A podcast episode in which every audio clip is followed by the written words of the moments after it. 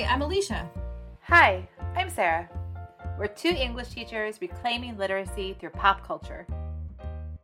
Welcome to LitThink.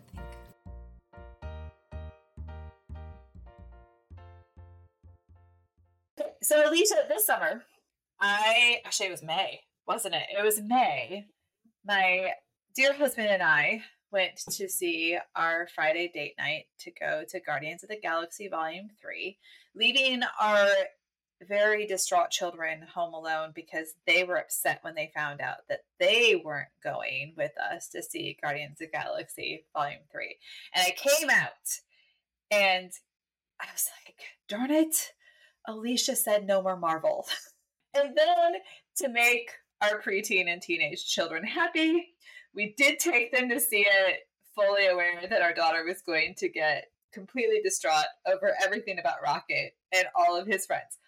But finally you watched it and you were like, it was good. And so here we are. Now we are we are going to talk Marvel again for the first time in a long time because it was so much better than I ever anticipated it being. And there was so much great stuff in Guardians of the Galaxy. So start us off. What what do we want to talk about here? Well, so let me let me rewind and say, like, when I put hard nose, I know in our LitThink dialogue, I, I do probably usually we end up going back on them. Some of that, you and I are both huge fans of the Marvel Universe. If I were also to say no more musicals, we would break that rule probably tomorrow. I I think that the two of us, when it comes down to, while Marvel is definitely a hemisphere of media that is doing a lot of amazing jobs to diversify story and expand representation as we look at how we define hero and culture and identity and story. It, there's also, I mean, we only have so many episodes in a season. So all of that to say, yes. That's true. We also, we fight That's two true. timelines. Sarah th- sees things in theaters these days. I wait until they show up on my streaming services. So, hey, we have Disney Plus because we have tiny humans. So when we saw Guardians three as our family, the two of us, aka kiddo, was in bed. The thing that really struck me about this third movie in this trilogy, first of all, interestingly, when we say there's so much rich in this film, I would not say the soundtrack is one of the strengths of this film. So maybe we can come back to that. The nineties teenager in me was really happy. But I, they left out so many of, like, the big hits. And I'll no. tell you, I mean, I was around in the nineties too, Sarah. I didn't recognize most of the songs until the end of the movie. By the time they got to the Beastie Boys, I was like, all right, now I'm jamming. But up before that, I was like, what are we doing, people? I, I, I didn't know any songs, really. I knew a few of the hits in the first two movies, and yet I was jamming. You know, like, it was a vibe. I didn't feel the vibe as much in this one. So there, there's that. We can circle back to that if we need to. But the lit thinker in me really latched on to this story because while it is the third film in this trilogy, and we know that most of the main cast is stepping away from their guardian roles after this film, it is arguably the truest origin story that we have received in this trilogy and from Marvel in general in a while. And that, I think, yeah. is, is just a really, I mean, so that's maybe a, a follow-up question for you, Sarah. Where else do we see origin stories? Like in classic literature, if we kind of think about this definition of an origin story, where, what do I mean? What do we mean by origin story? And like, why is this? I mean, it's Rocket's origin story, but w- what do we mean by that? One of the ones I've enjoyed doing and haven't done in a long time just because it hasn't fit with the classes I've been teaching, but we do that with King Arthur because mm-hmm. Arthurian legend has, mm-hmm. there's so many literary allusions to Arthurian legend. There's so many cultural allusions to Arthurian legend. And so giving the backstory of King Arthur and how he pulled the sword from the stone, mm-hmm. um, or how he got the sword from the Lady of the Lake, whatever version of the legend you want to work with. Uh, we've had origin stories with him. Any mythology, I think, the reason we as English teachers enjoy teaching mythology is because it has some element of that origin story. Um, Native American mythology has a lot of, like, this is how this existed in the world. A lot of Greek one-off mythology pieces. This is why this thing functions this way in our world. But then it's even interesting. We think about like Odysseus. We don't get Odysseus's origin story when we teach the Odyssey. We teach the sequel. We do. We don't teach anything about the Trojan War. Right. We teach that he went to Troy and he right. fought it, but we don't teach how he got, how any of them got to where they are. Wow. And that, I guess when you talk about the mythology, that's an interesting one because we don't always think about mythology as being an origin story. But I talked about that with students for years when I taught creation myths. When, you know, we talked about Native American myths and looking at indigenous cultures and the parallels between a lot of those myths, but also a lot of those myths that are also parallel then to Judeo-Christian myth. But then also not just that, but the how everything, how animals came to be and how animals came to be seen a certain way in the culture. I love the coyote myths. I think that they are fascinating. Look at an animal that has caused as a trick is, is a trickster and has caused a lot of problems for a lot of people in past and even present. You know, coyotes. I have, have a friend who's had a cat taken by a coyote in Las Vegas. You know, it's just like it, so we see some of those origin myths coming up too, and we like to know where things came from. We just do. We like to know. And for me, Star Wars, everybody wanted those first three Star Wars movies to come out. Like if I, okay, so talk about origin myth, like everyone wanted those first three Star Wars movies, which were really the second three Star Wars movies, but just going in order of timeline of events. They wanted them because they wanted to know, how does Darth Vader get to be Darth Vader? How does he go from the Anakin Skywalker that Obi-Wan Kenobi knew and loved and become this badass who is destroying everything? So I think you bring up two really interesting ideas, maybe three, that I want to kind of pull from what you're saying. One, this is, I think, part of why you and I love Marvel stories often more often than D C stories, is because Marvel stories are always going to try and complicate your understanding of the villain by helping you understand how they became a villain, right? A good origin story really wrestles with that how. But, and it could be how someone ended up this way, or how the world works, or how relationships function. So that's really then kind of the next piece I wanted to bring up is, I think what's so beautiful and important that you also point out is that origin stories are innately communal. Even if you, your origin story focuses on one person, it's how that person then folds into a community and assumes a specific role. And so therefore, coming back to Rocket and Guardians three, the reason we need his origin story is we need to understand not just why is he a talking raccoon, but why is he the logical new leader of the Guardians as Peter steps back and moves yeah. on. Yeah. And you don't see that as being a possibility at the beginning of the movie. Mm-hmm. At the beginning of the movie, you're not like, you're not seeing, oh, we're going to see Rocket get past the torch and we're going to see him move on with his life and, and he's going to be leading everybody. You just are trying to figure out why this poor little cute raccoon is in a cage with all of these other monstrosities that have been created by the High Evolutionary. And it it brings up some questions with origin myths. We talk about creation myths. It brings up some questions about creator versus creation. Um, who's doing it, what happens when someone also tries to control what they create and then it ends up falling flat. The High Evolutionary tries world after world after world to create this perfect utopia and it falls apart every time because you can not create, you can't force something and you can't control it. And he's trying to control something he can't. And Rocket, he really can't control. And it drives him crazy that this thing he created, that he was a part of, cannot be controlled. So that's I mean, the third piece I was going to bring up. And I mean, you essentially just brought it up. So I, now I, I have to say it. The reality is origin stories are innately spiritual. And I say that because I, I've really been leaning on the definition of spirituality as a space where you hold both life and death in the same hand. It's the only space in our world where we can do that. And as you look at an origin story, sometimes you are literally looking at a birth, but you're also often looking at what has to die in a person for them to be reborn. It is so much, it's that cyclical snake eating its own tail reality that is spirituality. You have to hold both. And you look at the High Evolutionary, I mean, it's not just creator versus creation. It's also, he's consistently making sentient beings. And then when they exhibit their free will, he's done with them. As soon as they show any sign of autonomy, he says, well, clearly you are no longer perfect.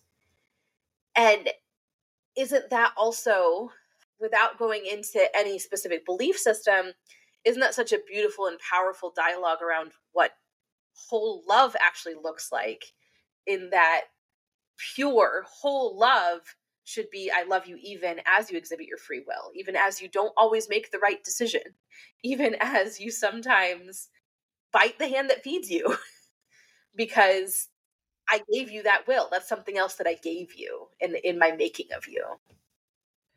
Well, I was going to say, in the creation of Rocket, what we see is we also see, because of the creator-creation relationship, there is, in creation, a family is always created, right? Whether it's a family that you want or not, like that's just, you're born into a family. It's your family of origin. It's the family that created you physically. So we see the family that creates you physically. And that is Rocket with all the other baby raccoons. Like, he gets picked out from this litter of baby raccoons that are his actual siblings, and then he is taken from them and separated from them. And as a result, he begets his first of his second chosen family. So over the course of time, Rocket gets, well, actually, you could argue he gets several chosen families, I guess, throughout the time that we know of him in the Guardians of the Universe. But, you know, he gets his first chosen family with, that is led by Lila, and all the other animals that have been mutated and have been changed and are essentially eventually killed in front of him. He sees their death, so he loses his chosen family. But they bring him in. They accept him as he is. It doesn't matter that he is mutated. They love him as he is. The only thing I'm going to push back at is it, it, there's the interesting, each time a family is born, a new version of Rocket is also born. So when we say that his first chosen family accepts him as he is, as a mutation, well, one, they too are mutated. And two, there's the fact that Rocket is no longer the non-sentient raccoon that existed prior to this. He is now a raccoon who has higher brain function and different mobility. You know, and then similarly, the Rocket who escapes from all of that trauma and ends up aligning with Groot and then meeting the rest of the Guardians, that's a completely different Rocket. That's version three of Rocket that now exists. And and coming back to that idea of spirituality, we get Rocket's origin story as he's dying, right? Like, it, it, we are holding his birth, his, his reiterated births, at the same time that we don't know if he's going to survive until the end of the film. Well, and you even see him change in the family as his next chosen family evolves. Because for a while, it's just him and Groot. And Groot's kind of like the perfect ally for him. It's a perfect sidekick for him. Because Groot will just do whatever he says, right? He, he just, he goes along with it. He's glad to be along for the ride. And he will, he will do whatever Rocket says, but he'll also defend Rocket to the death. Like, he will do whatever he has, and that doesn't change. He will do whatever he has to do to protect Rocket. Which is why Rocket struggles so much when he ends up with the other Guardians, and none of them want to be together. They're not even the Guardians yet. They're just kind of all thrown together on this ship. And Peter wants to be in charge. And he's like, wait, I've always been in charge. You know, he has this attitude that because of his life after his escape, no, he should be the one in charge. When in all actuality, yes, he is the smartest one of the bunch, probably. And he probably has the best temperament out of all of them in some ways, but really Peter's the one who needs to lead them at that moment. That is Peter's moment. That is, he is the right person for the job at that time. And it's another growth moment for Rocket that he is willing to take a step back and follow instead of lead. So that you see that transition, it's a fourth transition almost for him when he takes that step back and says, okay, I'll follow you. He still has some issues with that from time to time, but he's going to do it. And then as the torch is passed on to him, which is where we get to legacy, but as the torch is passed on to him, as Peter's like, this is, this is your crew now. You have earned it. You've shown that you can do it, and you are ready for this. And I can't do this anymore. And even if I were to, I think honestly, even if Peter were to stay, I think Peter knows that he's not the right person to lead them anymore, because he's just been a hot mess. An absolute hot mess ever since Gamora ran off with the Ravagers, ever since the snap, ever since Endgame. Like, he just, he lost himself when he lost Gamora, and he finally can see that. And he knows that he's not the right person to lead anymore. Peter, if we're talking about kind of an opposite Bechdel test, Peter can't really talk about, he has no identity outside of his romantic relationship anymore. So Uh, yes, time for him to take a step back and figure out who Peter is, which has been true for all three films. But I, I think you bring up another interesting idea as we think about Rocket. Part of why he struggles with accepting Peter's leadership is because he blindly accepted the Higher Evolutionary's leadership. He blindly accepted Lila's leadership. You know, he has followed leaders just because someone else spoke up before him, and he said, okay, great, like that. I, I've decided that's just what I should do. He was younger. He was naive. He said that that's just how power structures work.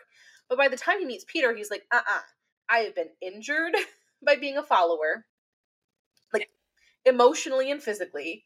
And I, I can't just willy-nilly say, okay, you have a ship?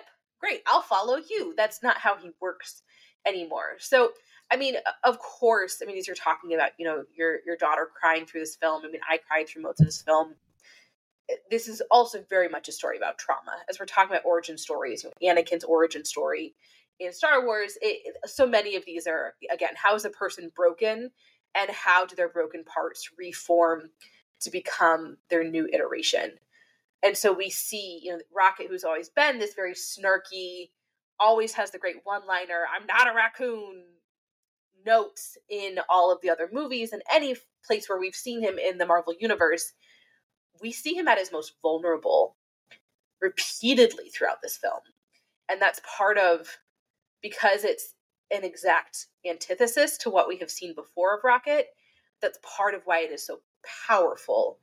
And it gives us a, a bigger scope of Rocket's full range instead of just this one-liner snarky raccoon. Which makes it fun. It also is what had me thinking the whole time I was watching it, because I was watching his story unfold, and I loved seeing the torch get passed. I loved seeing him go from family to, well, from one family to the next. Mm-hmm. And as difficult as it is, yeah, I mean, you talk about the trauma that he underwent in watching it.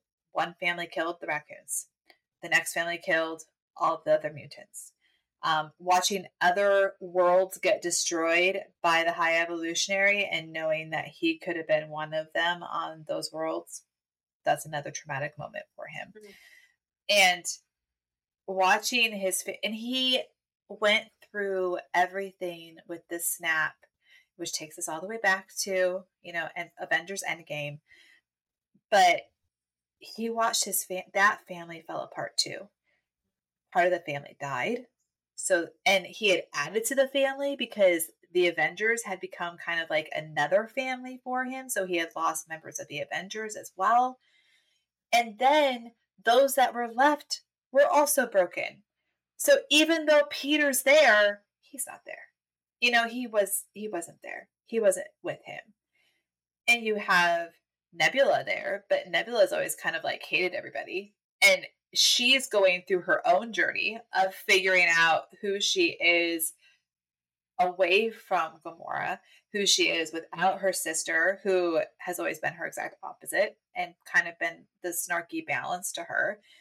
And so, and Drax is also going through his own trauma that he's also dealing with, and that he's lost his family, and he hasn't told anybody about the family that he's lost. So we just see all of these people. We have hurting people. I think that's what's interesting about Guardians, honestly. If we're getting down to the, the nitty-gritty of the whole Guardians universe, is you have a family of hurt people who choose to use that hurt for good as opposed to using that hurt to hurt each other, which is an interesting also commentary on, on healing and how to heal from that trauma. I was going to say, so if if you can bear with me, I think one of the origin stories we haven't mentioned yet, as we're talking about origin stories that you and I both love, Frankenstein, if we're fully honest, is an origin story. Oh. But the reason it's an origin story is because of the frame story structure. It's because, sure, we see Victor make the monster, but then the monster disappears. The origin story we get is when Victor reunites with the creature, and the creature's like, well, you want to know how I am, how I am? Let me tell you. Sit down, pull up a log. And we get an origin story. Arguably, Guardians three is also a frame story because we are constantly, you know, we have Rocket in the present, and we have these flashbacks. Flashbacks can be a form of frame story, and they very much function like that in this film because we're constantly bumping back and forth between these two layers of the story, right? But then coming back to what you're yeah. saying, it's also very much a story repeatedly about, I have been hurt, and yet our version of heroism for all of these people is that I am choosing to not continue my hurt.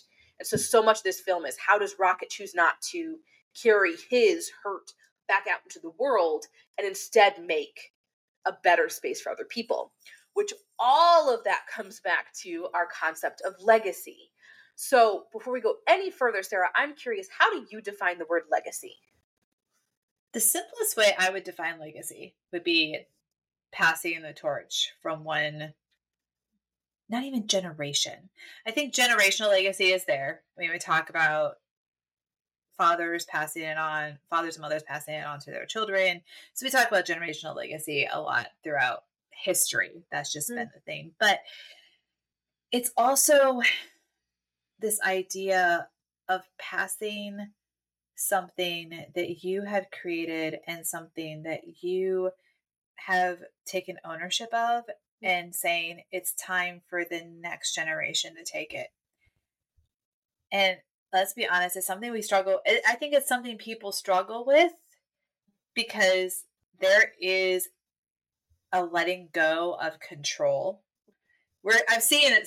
It's the time I'm seeing this while we're watching Yellowstone, which you haven't watched yet. But I'm seeing this as we're, as we're watching Yellowstone. It's just that there's a legacy that's been passed on and on and on to John Dutton. And he wants to pass that, that legacy on to his children. But the world has changed, and he doesn't know how to change the definition of what that legacy means. And so it, that can also make things really complicated. But the Guardians isn't going to go away. Peter is passing that along to Rocket because the Guardians need to keep going. So I was going to say, I'm going to push back and say legacy, yes, there's innately family legacy. I think that's what maybe what we're most familiar with.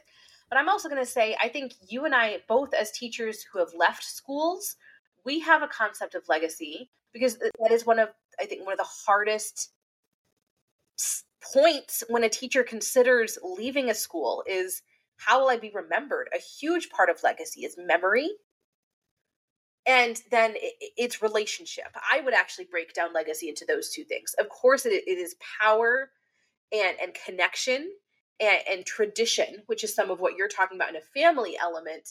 But I think on a bigger scale, so often we see this in Guardians, and on a professional scale, anytime you leave, anytime you know, you step back from any sort of relationship, I think it, it is very much about that idea of memory and and connection, and how will those continue on beyond who we are, like in that base point, or, you know, when we are in person and can control how people perceive us. That brings up a really good point. And if we're going to talk about carrying on that legacy beyond the hurt, and also the, the way that they're working past their trauma, I think it's an interesting case with Adam Warlock. Is an interesting case of someone who has inflicted a lot of hurt, but also been hurt mm-hmm. as he's been inflicting that hurt. And mm-hmm. he finds forgiveness and acceptance in a group he tried to kill mm-hmm. and decides, well, then this is where I want to be. And his trauma then is healed by the pe- very people that he did inflict some trauma onto. Because it, it, and that's an interesting way to carry on that, that legacy, because there's been a lot of forgiveness that's had to happen in this Guardians group. They've had to do a lot of, I mean, they brought Nebula in, and Nebula tried to kill them all too. So they, you know, they've brought people in already that have tried to destroy them. And that is part of their legacy. Part of their legacy is a chance for forgiveness and mm. renewal and doing some good in the world or the galaxy. Doing some good in the galaxy. So I think kind of maybe this is a really a good point for us to end on, but I love Brené Brown talks about how she raised her children. She taught them that you are always required to say that you're sorry, but you're never required to say, I forgive you. You're never required to give someone forgiveness, because it, and when we're taught that you're innately, I'm sorry, I forgive you, that forgiveness often isn't genuine. Forgiveness takes time. It takes relationship. It takes healing. And the Guardians movies repeatedly point out, because forgiveness is conscious, because it is something that can build or break down relationships, when you choose forgiveness, it opens doors and creates a space for, as we're talking about, new families, new origins, new beginnings, and, and opens up a new cycle of what could be. Yeah. It was fun and beautiful and thought-provoking all at the same time. And I, maybe it wasn't the best of the three soundtracks, but I think that's one of the things that they did so well with all three Guardians is that, you know, we both have done this. We've both done this with our students where we've had them create soundtracks for something that we're studying, you know, try to match music to the literature and match music to their personality and, and what they're going through. And it just has been such a great example of how music, it becomes a character in the story almost. And that's just, I think that's been one of the most fun parts about the trilogy is the way that music is as much a character in many ways as the characters themselves. And maybe I should say I part enjoy. Of why I struggled with the music, if we want to circle back to that, the mu- in the first two movies, so much of the music, it's Peter's relationship to the music, which therefore the music represents his mother. It represents, you know, as he shares yeah. it with Gamora, it's even as he gets the iPod. Um, we have repeatedly someone is giving. It's a Zune. He's thinking about his relationship to them as he's thinking about that music, right? Are you cracking yourself up here, Sarah? Mm-hmm. um, I am, because for us, pers- uh, yeah, because for us personally, we had a Zune, and so watching Guardians and watching him transition from the Walkman to the Zune just made our hearts so happy, because we were like, it's a Zune and it's alive, like it's working. And ours died a few years ago. And when it died, it was like this music collection that we've been so proud of. And we had our, it was our soundtrack that we had taken everywhere with us. And then all of a sudden it was dead. I, I was going to say, I still have my external hard drive that has all of my music that I own. And I say all the time to Jamie, it's not like I'm ever going to play it again, but I, I don't want to delete it, because I spent so many years curating, right? The, this these files, these playlists. Anyway. Um, So then coming back to Guardians three, though, the music exists. And of course, like they're each picking songs at different times. And even at the end, you know, when Rocket is with his new series of Guardians, they're all talking about their favorite songs. But it doesn't feel the same as it did in the first two movies, as far as that, like, deep, as we're talking about the music as a character, music was a character in more of the background, I felt, I think, in this movie, compared to the the front row it took in the other two movies. That is probably true. But I will say this in terms of legacy. It's interesting that this becomes the final legacy, because Peter hands the Zune off to Rocket and it's his. So that becomes like the last, it's the last physical passing along of that legacy. And true. Saying, not only are you leading the group, but I'm giving you the music too. The music the is in your hands now. Yeah. You get to decide what to listen to. Yeah. You get to make the soundtrack now. It's fun. All right. Yeah, I, I'm laughing now, Sarah, too, looking at this, because you and I are both were like, mm, maybe we'll be able to get a whole episode out of this. Or we both enjoyed it, but we'll see. And I'm saying, I think we need to cut us off now, or else we're going to keep going. Uh, thank you. I've enjoyed this discussion a lot. I think it went a lot of places we didn't expect. But let's go ahead and transition to what have you, what are you enjoying right now outside of Guardians three? Well, this two interesting choices that actually semi go with this whole conversation. So, um, I, I don't even know why I decided to pick it up.